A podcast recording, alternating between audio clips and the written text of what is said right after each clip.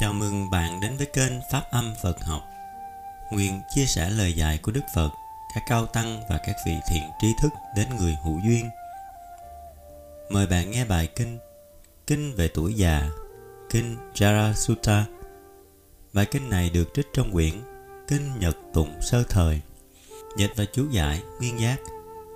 Nhà xuất bản Ananda Việt Foundation. Năm xuất bản 2018 Dòng đọc Tinh tấn. Kinh về tuổi già Jara Sutra Kinh này nói về cái chết Vô thường, mất mát. Kinh này không nói về vô ngã Nhưng nói rằng phải xa lìa cái của tôi Và khuyên nên rời bỏ đời sống thế tục Để sống tịch tịnh. Bài kệ 813 cuối kinh dạy rằng Chớ suy nghĩ tư lường Hiểu là chớ khởi niệm.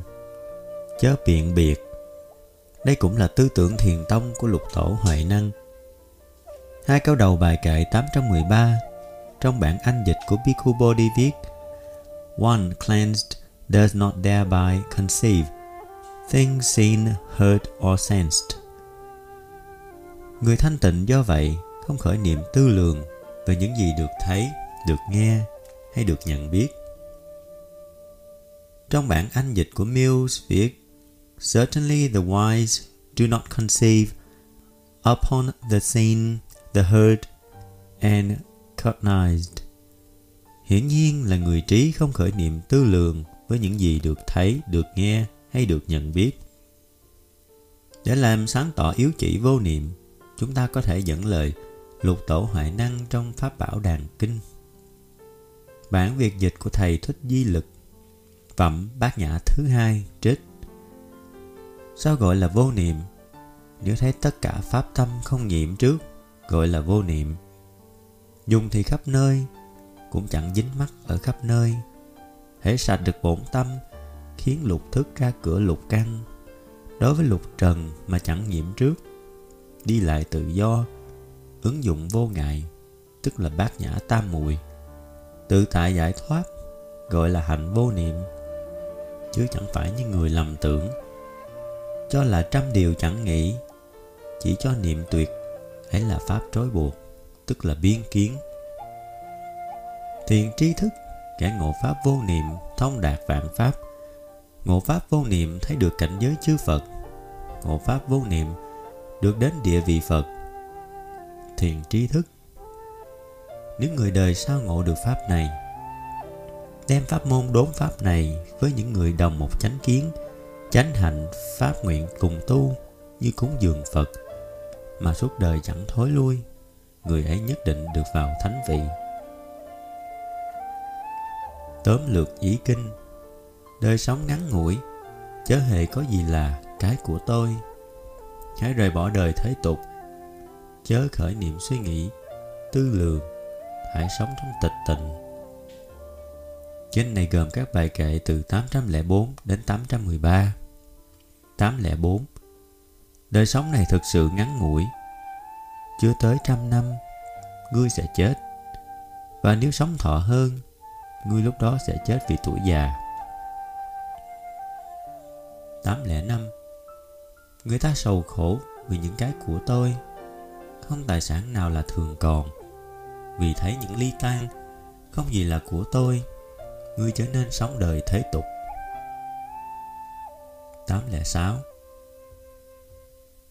Tất cả những gì người ta nhận là của tôi đều bị rời bỏ trong cái chết. Biết như thế, người trí không nên sống ích kỷ với những gì là của tôi. 807 Y hệt, khi thức tỉnh, người ta không thấy những gì đã gặp trong mơ.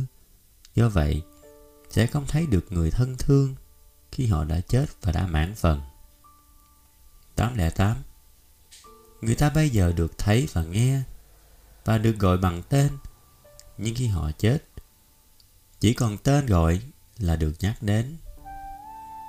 809 Những người tham dự những cái của tôi sẽ sống với sầu khổ, tuyệt vọng và tham đắm.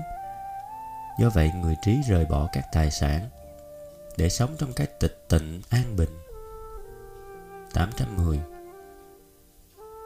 với một nhà sư sống với tâm không dính mắt, chỉ có một chỗ ngồi vắng lặng, người ta thấy rằng vị này sẽ không còn một cõi nào để tới nữa.